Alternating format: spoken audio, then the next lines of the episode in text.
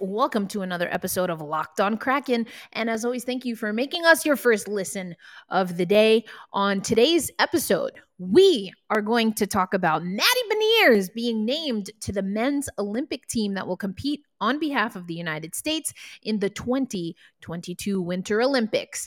We're going to hear from Matty. I asked him a question at the press conference.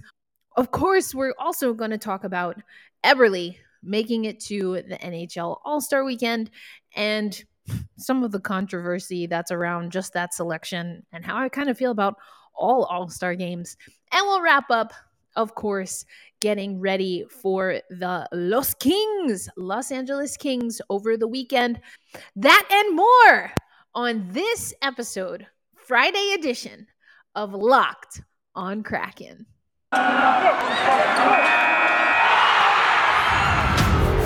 Are Locked On Kraken.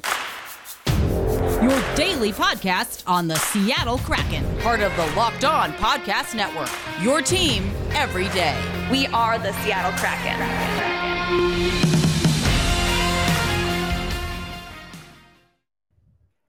Hello again, listeners. Thank you for tuning in to this episode of Locked on Kraken. I am your host, Erica Lindsay Ayala, and I I did something I don't normally do. I watched ESPN's The Point and I did a live stream at the same time. Before I do that, let me skip through the timeline. We're not going to go chronological. So obviously, I went live first. But after, immediately after I went live, I got to partake in the press conference hosted by USA Hockey.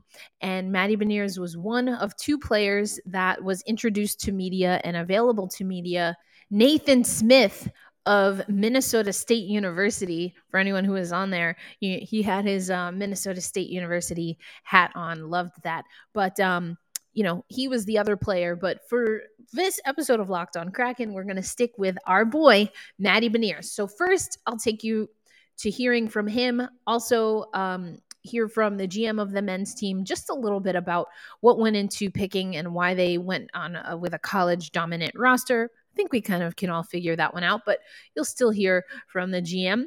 And then you'll hear Matty's opening remarks as well as him answering my question about who were the first group of people that he told when he officially got the news that he was going to the Olympics. Here we go. Yeah, I mean, I'm just so honored, um, humbled, excited uh, for this experience, you know, to play for the Olympic team. It's kind of something every kid growing up. You know, you're a hockey player. You watch Miracle. You watch the Olympic Olympics every every time you get a chance, and um, just being named to this team is obviously just such an honor. I'm so excited, and uh, I can't wait to get started. You know, with these teammates, with these coaches, and um, you know, hopefully bring back your gold. Thanks, Chris. And um, you know, I think the number one thing that we were looking at is just being 200 foot players as a forward, uh, being able to defend as a defenseman, and um, the strength and goal of being athletic and um, you know having as much experience as we can for young individual players. And um, we know that these players all have speed, tenacity, and aggressiveness, uh, which is uh, going to be the style of play that we have built this team around uh, Eric Ayala with Locked on Kraken. I look forward to catching up with you hopefully in Beijing. But I wanted to ask you um, when did you find out uh, that you officially made the Olympic roster and uh, who were some of the first people that you spoke to about it? Um, yeah, I found out with uh, two of my teammates, uh, Brock Faber and Jake Sanderson. It was pretty, it was pretty uh, cool moment. You know, John John told us, and we are pretty excited. I, don't think we could stop smiling the rest of the night. Um, but I immediately just went upstairs and I called my parents. Uh, I think I actually I called them each individually and said, "You guys need to answer this group FaceTime call right now." And I, I was like, "No, I'm doing something." I was like, "No, you need to answer this." And then uh, I told them all together, so it was a pretty cool experience. Um, and they were all just kind of going crazy, like, "Are you serious?" Um, so yeah, that's kind of how it went down. I love that. Matty Beniers, every time I've heard him speak with the media, he's always smiling, having a good time. It was good to see him. I'm very thankful that on the women's side of stuff, actually, that I have been in communication with USA Hockey for the last handful of years. And so, our good man, David Fisher, he um, allowed me to ask Matty Beniers a question or a bunch of media members on. So, I'm very grateful for that. And Fish, uh, as we call him for short, will be the liaison for the men's team. So I am going to be working with David Fisher to try and get Matty Beniers, and uh, hopefully, right here on Locked On Kraken, we can talk about his experience, uh, or I should say, the experience of the U.S. men's team through the eyes of Matty Beniers. But here's what I had to say when it comes to whether I think Matty Beniers is the overall face of USA hockey. Okay, here, bam. Thank you for the USA Hockey. Matty Beniers named to the U.S. Olympic roster. Look at that. First one up. Currently playing college hockey at Michigan Kraken, second overall pick in 2021. It's officially official. Matty Beniers. Wow. Okay, so right now what we're seeing is they're listing out the goaltenders, they're listing out the defensemen.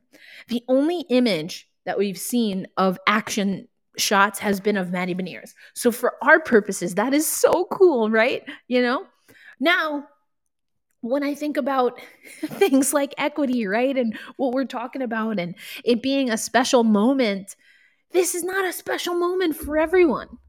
And that makes me sad. You're representing the United States. We in the United States, we say that that is supposed to be the highest honor. And yet, we don't give respect. I can't tell you what they're saying because again, I have it muted, so I'll have to watch that back. But um only Matty Beniers. Only Matty Beniers. Oh boy. So this guy Quinn now is on the screen. There is um yeah. Anyway. is Matty Beniers, hold on, let me get this out of here because I want everyone to see it even after. Matty Beniers is the face of USA hockey? Well, I'm glad that you asked.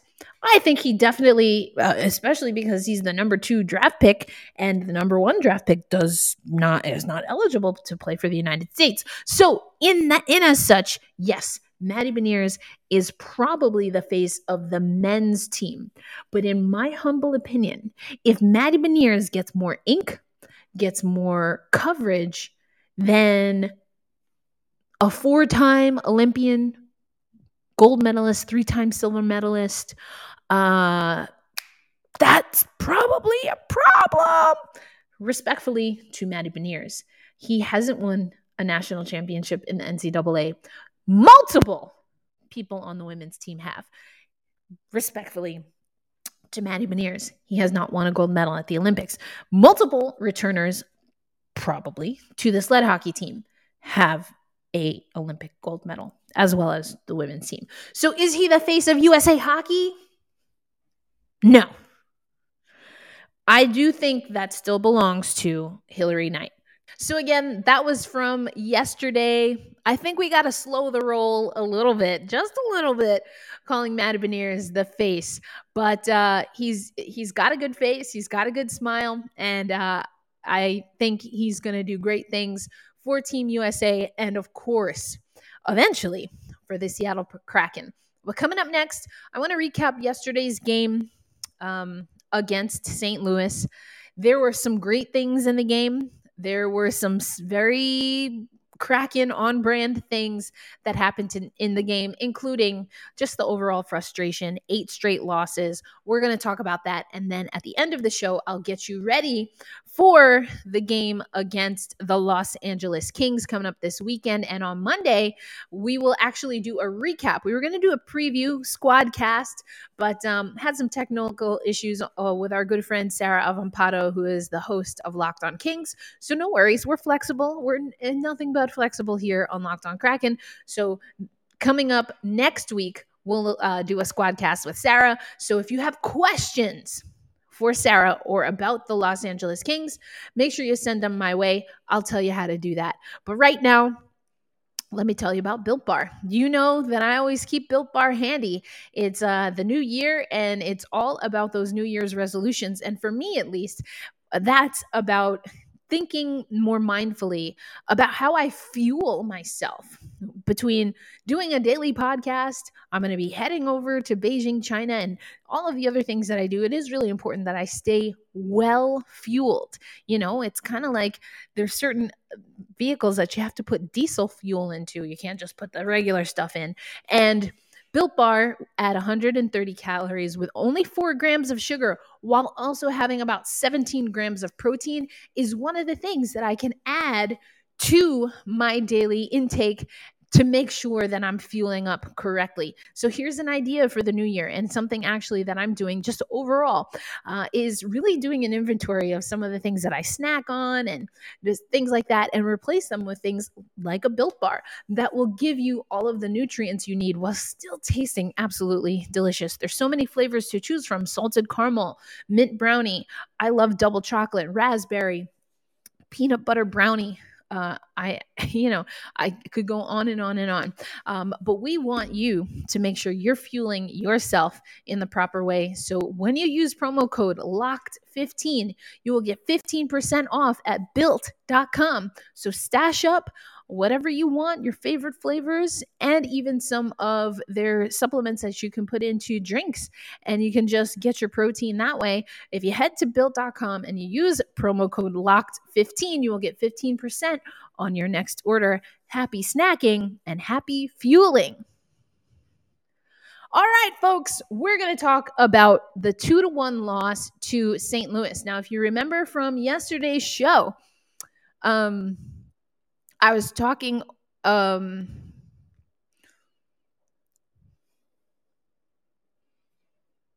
If you remember from yesterday's show, I did talk about the St. Louis Blues, and I talked about how we're essentially the exact opposite of St. Louis in basically every category. And so I wouldn't be surprised if the game got a little bit out of hand. That actually didn't happen. I did say yesterday, though, that I kind of like Driedger. I like how the Seattle Kraken play with Driedger in net. And oh, baby, I saw what's happening on Seattle Kraken Twitter, and there is definitely a house divided when it comes to this. Now, am I saying that Driedger is going to save the season? No, and even I don't even think mathematically that that's possible, but I am not the math whiz. I will uh, leave that to th- those who are. Anyway, um, you know, is it going to save the season? Maybe not. But even this loss, overall, a two to one loss to a team that now is 22 10 and 5 from a team that's 10 24 and 4 I'll take that. They held the St. Louis Blues scoreless in the first two frames and scored the first goal. So these are the things that I like. Also, our good man, Chris Driedger, you know, he had a 0.926 save percentage. Now, honestly, when I looked at the saves that he actually got credit for, I was like, what the heck is going on? It feels like he did a lot more work than making um just 19 even strength saves overall had 27 uh, shots that he personally faced and 25 of those 27 uh, he was able to put away or push away i should say. Um, but that's because something that i really liked when it came to the stats is that the seattle kraken had 14 blocked shots 14 blocked shots to the St. Louis Blues six blocked shots. So that's great. That is absolutely great. That to me shows progress if we just take a look at that. That being said, the Seattle Kraken slipped. No power play goals. Jonas Donskoi had a really great opportunity shorthanded and oh my gosh, it was just Husso had a, an amazing save. It was an amazing save. For some of you who know my calling of women's hockey, it is a phrase that I have coined. He saved it with the tippiest of toes. It was such a great move by Donskoi. And Husso just made a great play. You can't do anything about that.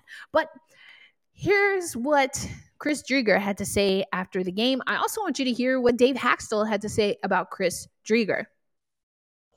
Yeah, just like what goes on in your mind in a game like this where you guys have the lead and then they score two kind of in the third period.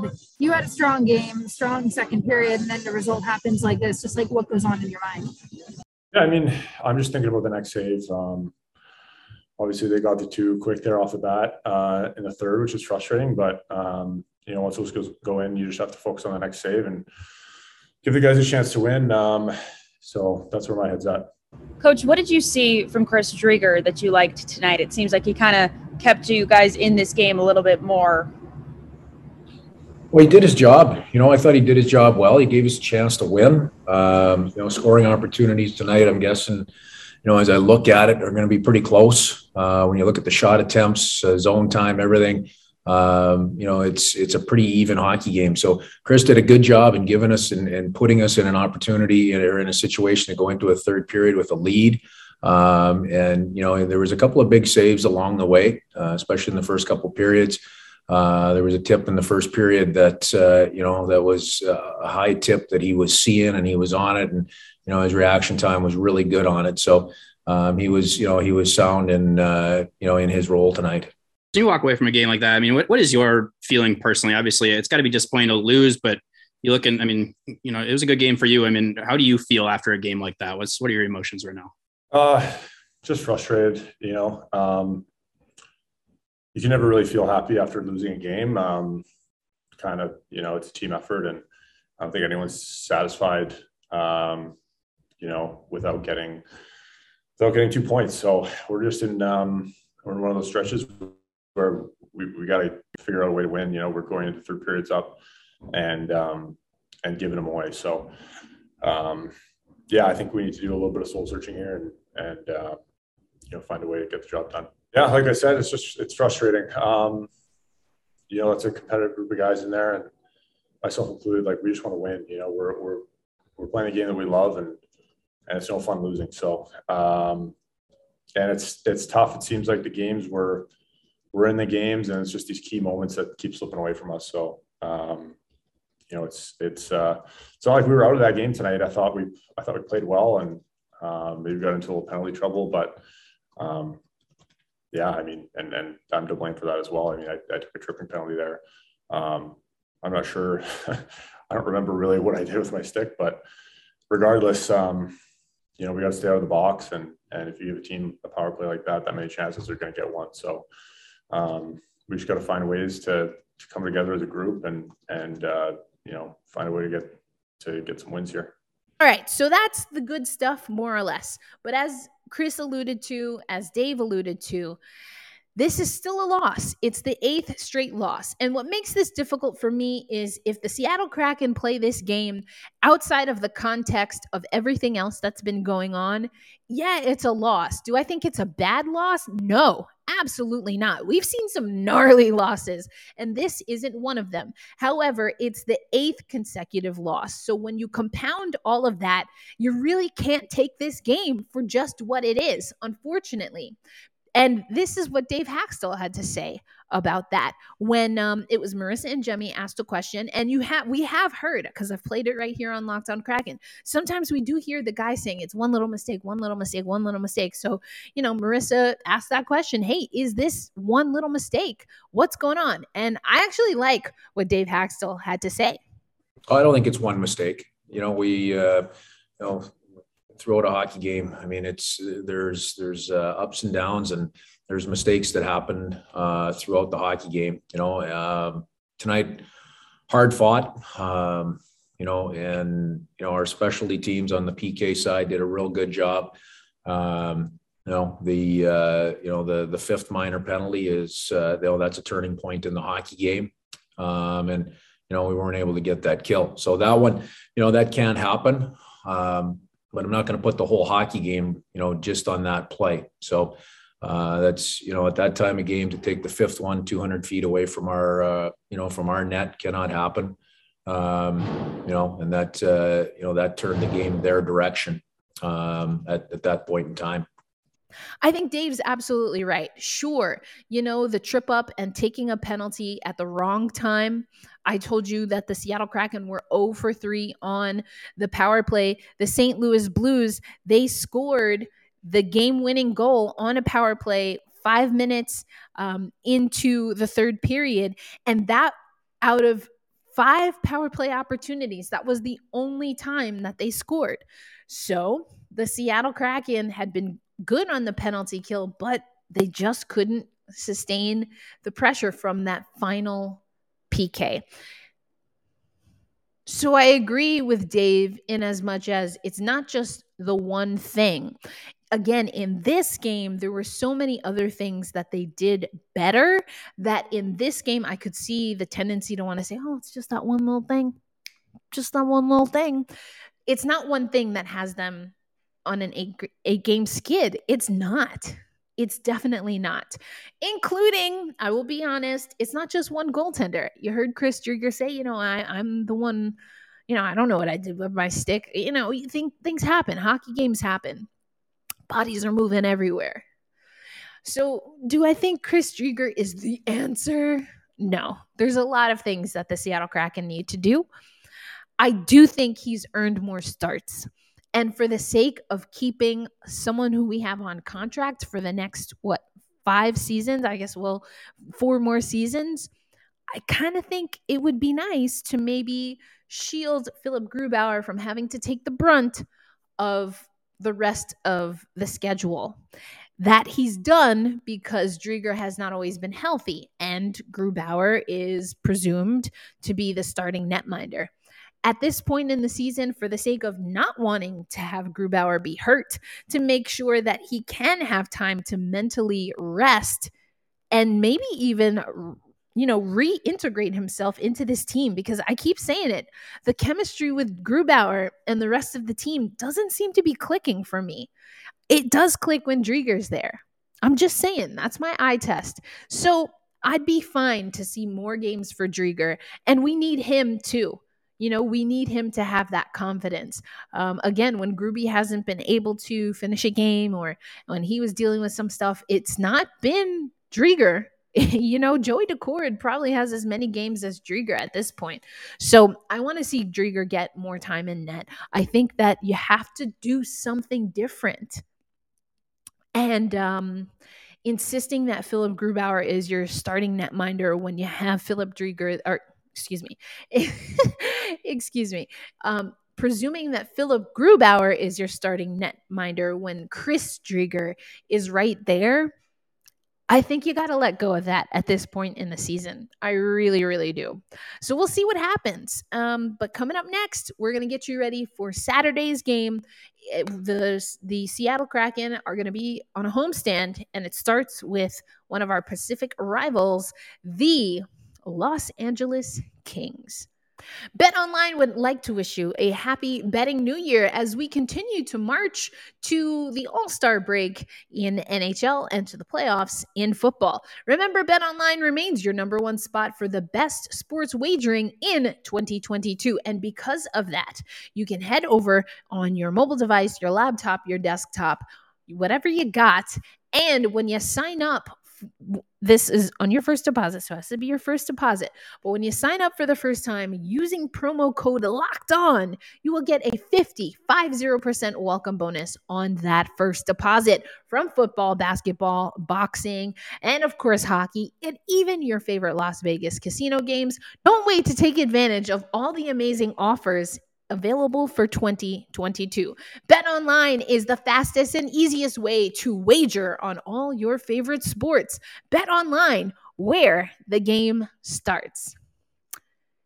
The game starts for the Seattle Kraken. I should say it restarts for the Seattle Kraken at Climate Pledge Arena on Saturday as they take on the Los Angeles Kings. We'll then see Chicago, the San Jose Sharks, and these very St. Louis Blues again at Climate Pledge Arena as part of that homestand I was talking about. The Los Angeles Kings, they come in at 19, 13, and 5 again to the Seattle Kraken's 10, 22, and 4. Now, here is something interesting. This is a, someone that we see in the Pacific Division. They're in that three spot, that three spot that I had predicted that Seattle had within reach. It's seeming quite far off right now. But the Los Angeles Kings are in that third spot spot in the division, excuse me. Okay, so we're going to take on the Los Angeles Kings. Their record is 19 13 and 5 to our 10 22 and 4. In the last 10 games, they are on a 7 3 and 0 streak. Uh, 3 of those wins consecutive where we are one seven and five straight. It's it's not great. It's not great. Uh, here we go. We are 19th on the power play to their 25th. So this is actually a place where the Seattle Kraken have the advantage. We are 25th in the PK at the PK. They are at a 75.5 clip on the PK for 26th overall in the league. Now here's the thing. Goals for. They are at a 2.81 clip that's their average goals per game. We're at a 2.72 clip. That's our average goals per game. Now, here's where the gap widens 2.57 is what they allow. 2.57 goals per game. We allow 3.67 goals per game. So I'm going to be looking at those uh, saves. I'm going to be looking at blocked shots because it has to be all in defensively to really bring that number down. Um, I want to see, I keep saying the same players because it's true. We need some of our dynamic, gritty players to start scoring. Yanni Gourde, Ryan Donato, Jared McCann is doing his thing. You know, uh, we've got Eberle, who is the first ever Seattle Kraken player named to an NHL All Star weekend. Congratulations to Jordan Eberle, but we might get another. Mark Giordano himself, the captain, the captain is uh, one of the men that is uh, up for the fan vote. They're calling it the last man, the last men in. And as far as I'm concerned, Mark Giordano, why the heck not? It's it's hard when you're a team that's not doing great uh, to get these uh, all star nods. Although all star games in sports are really just becoming ridiculous. No one can agree if it's supposed to be to grow the game or is it the best on the best. No one agrees. Um, it's to the point where I'm just like, just give them the break. You know, another thing, the NHL has these strict rules where if you are voted in and you opt not to go, then you're fined. These guys want a break, maybe a little bit different in a season that's been so plagued by COVID, which, though, is another thing. Why the heck are we having an all star break when you don't even have all of the games that you had on the schedule rescheduled yet? What the heck are we doing? That seems so wild to me. It seems insane to me. But I'm not the NHL commissioner. That is a job for Gary Bettman, and he has made his decision. So, yeah, that's all I have to say about that. Coming up on Monday, as I as I said, we're gonna have Sarah Avampato. I will be traveling, so just note that you'll see a little bit of a change. I uh I'm not going to Beijing just yet. I have two work trips. Then I go um to my family home in New York, and then from there, it's off to Beijing. But I mentioned I will be helping out with the Black Hockey History Mobile Museum. I will be going to Kimberly Sass's art exhibition hosted by MSG. That's going to be really exciting on the 30th. I'll leave the links in the show notes for all of that. And of course, I will be keeping up with our good man, Matty Beniers, as he gets ready with the United States men's Olympic team to head over to China. Uh, I didn't get into it too much, but next week I'll also break down what that logistically is going to look like because I know personally I'm having so many challenges getting things nailed down logistically. And it sounds like USA Hockey is having to amend things in ways that they normally wouldn't have to. So I'll break all of that down because your host of Locked on Kraken is going to Beijing to cover the men's and women's Olympic tournaments live. Who else can you say is doing that? On the Locked On Network, it's just your girl, Erica Lindsay Ayala. And for that, I thank you for holding fast and staying true, not just for the Seattle Kraken, but for Locked on Kraken. And I'm hoping that we can come up with a great content calendar for you from Beijing, uh, and it's going to be a great time. So as always, hold fast, stay true. And on Saturday, we all stay together. Let's go Kraken. Have a great weekend.